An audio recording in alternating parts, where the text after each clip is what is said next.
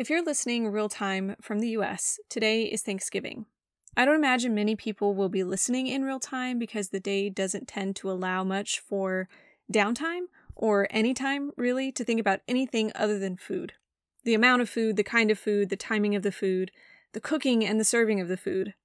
It's a lot. And in the cloud of planning and food and people, it can be easy to lose sight of the reason it's all happening in the first place.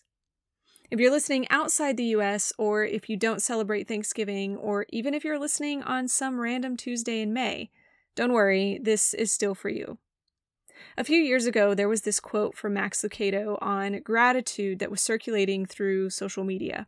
I haven't seen it in a long time, but it occasionally makes its way through my mind. It says, What if you woke up this morning and had only the things you thanked God for yesterday?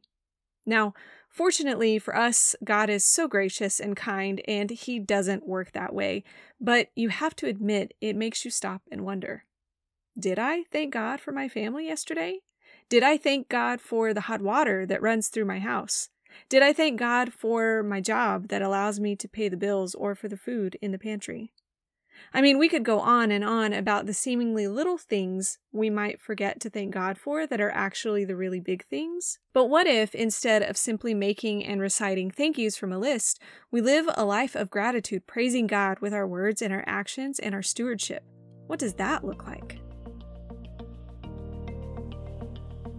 Welcome to Loved and Made Worthy. My name is Erica, and this is a podcast about embracing our God given purpose and letting go of perfectionism, people pleasing, and overachieving. If you want a deeper relationship with Jesus and are ready to ditch the labels that God never gave you, this is for you.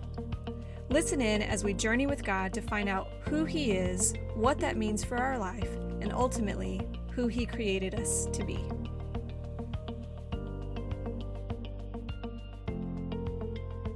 In Luke chapter 17, we're told the story of Jesus healing 10 men with leprosy. Any healing is incredible and miraculous and not something to be overlooked, but there's so much more happening in this story than just physical healing. It begins in verse 11. It says, On the way to Jerusalem, he, meaning Jesus, was passing along between Samaria and Galilee. And as he entered a village, he was met by ten lepers, who stood at a distance and lifted up their voices, saying, Jesus, Master, have mercy on us. And when he saw them, he said to them, Go and show yourselves to the priests. And as they went, they were cleansed. Then one of them, when he saw that he was healed, turned back, praising God with a loud voice, and he fell on his face at Jesus' feet, giving him thanks. Now he was a Samaritan. Then Jesus answered, Were not ten cleansed? Where are the nine? Was no one found to return and give praise to God except this foreigner? And he said to him, Rise and go on your way. Your faith has made you well. There are three aspects to the healing that occurs in this story, but before we talk about that, we have to address the leprosy itself. Leprosy was the term used for a number of skin conditions, and during this time, if you contracted leprosy, you were immediately made to be an outcast. You lived outside the city walls and were no longer able to come into contact with people.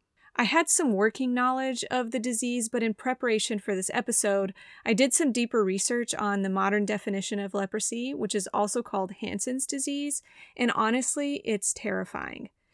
I can see why people were so afraid to be in close proximity to somebody who was carrying it. So these men are calling to Jesus from afar, begging to be healed. This was their Hail Mary pass. It was a last ditch effort for hope at a different life. I imagine they had dreams of returning to their families inside the city and no longer suffering from their disease. The first and most obvious healing to take place in this story is physical. The men call to Jesus for mercy. He tells them to show themselves to the priest, and on their way, they're cleansed. So, like I said earlier, biblical leprosy is a widely used term for skin conditions or blemishes, but in the late 1800s, we defined leprosy more precisely and called it Hansen's disease.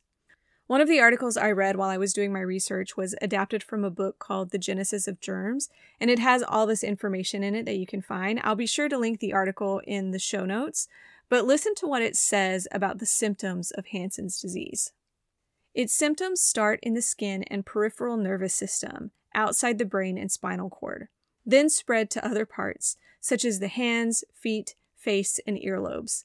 Patients with leprosy experience disfigurement of the skin and bones, twisting of the limbs, and curling of the fingers to form the characteristic claw hand. Facial changes include thickening of the outer ear and collapsing of the nose. Tumor like growths called lepromas may form on the skin and in the respiratory tract, and the optic nerve may deteriorate. The largest number of deformities develop from loss of pain sensation due to extensive nerve damage. For instance, inattentive patients can pick up a cup of boiling water without flinching. It goes on to describe some other things in detail that I'll spare you here, but the important thing to note is that this disease is awful and was spreading through skin contact and droplets from the upper respiratory tract, which is why those with leprosy were made to live as outcasts. So imagine for just a moment these 10 men suffering in the way that we just heard and then healed in an instant. We're not told how far they went before they were healed, but only one man returns, praising God. He falls at the feet of Jesus and gives him thanks. The second aspect of healing that occurred that day is social. Two times we're told that this man was not a Jew, one of Jesus' own people. He was a Samaritan, and the Samaritans and Jews did not have a great relationship. There was a lot of hatred between the two, and many times they would do whatever they could to avoid the other.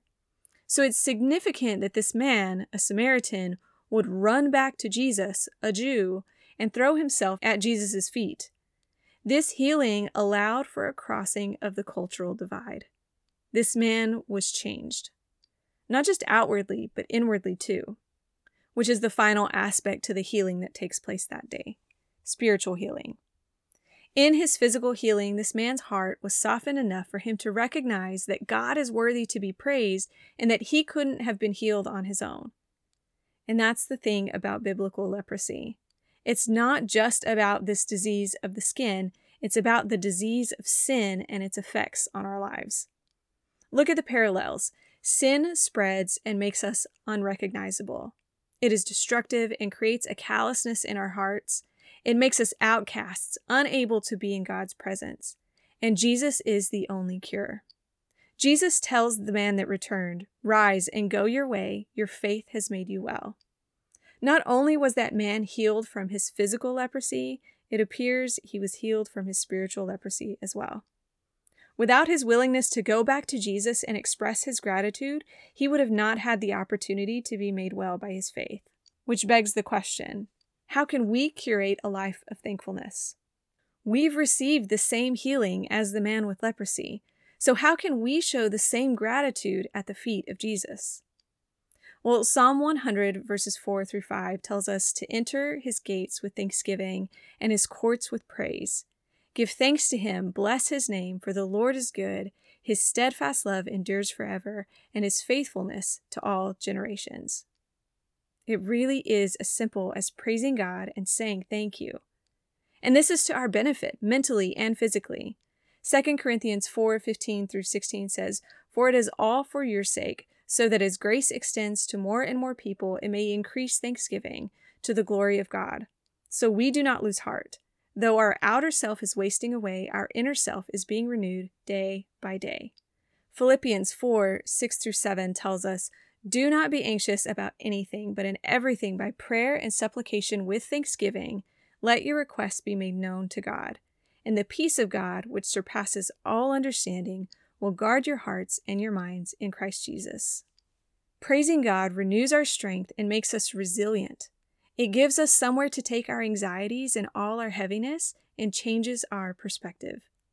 Living a life of gratitude gives us the space to rewrite the narratives we hear in our heads and out in the world, and reminds us that we serve a God who is good and kind and loving. As we consider what it would look like to curate a life of thanksgiving, I want to challenge each of us to start memorializing our moments of gratitude. Whether in a journal, making a paper chain, in your phone, whatever, how we mark the moment of gratitude isn't as important as making the time to do it. But together, let's commit to praising God more, saying thank you more, shifting our focus more, and then watch how God changes our lives from the inside out. I want to leave you with one last thought from 1 Thessalonians 5 16 through 18. Rejoice always, pray without ceasing, give thanks in all circumstances, for this is the will of God in Christ Jesus for you.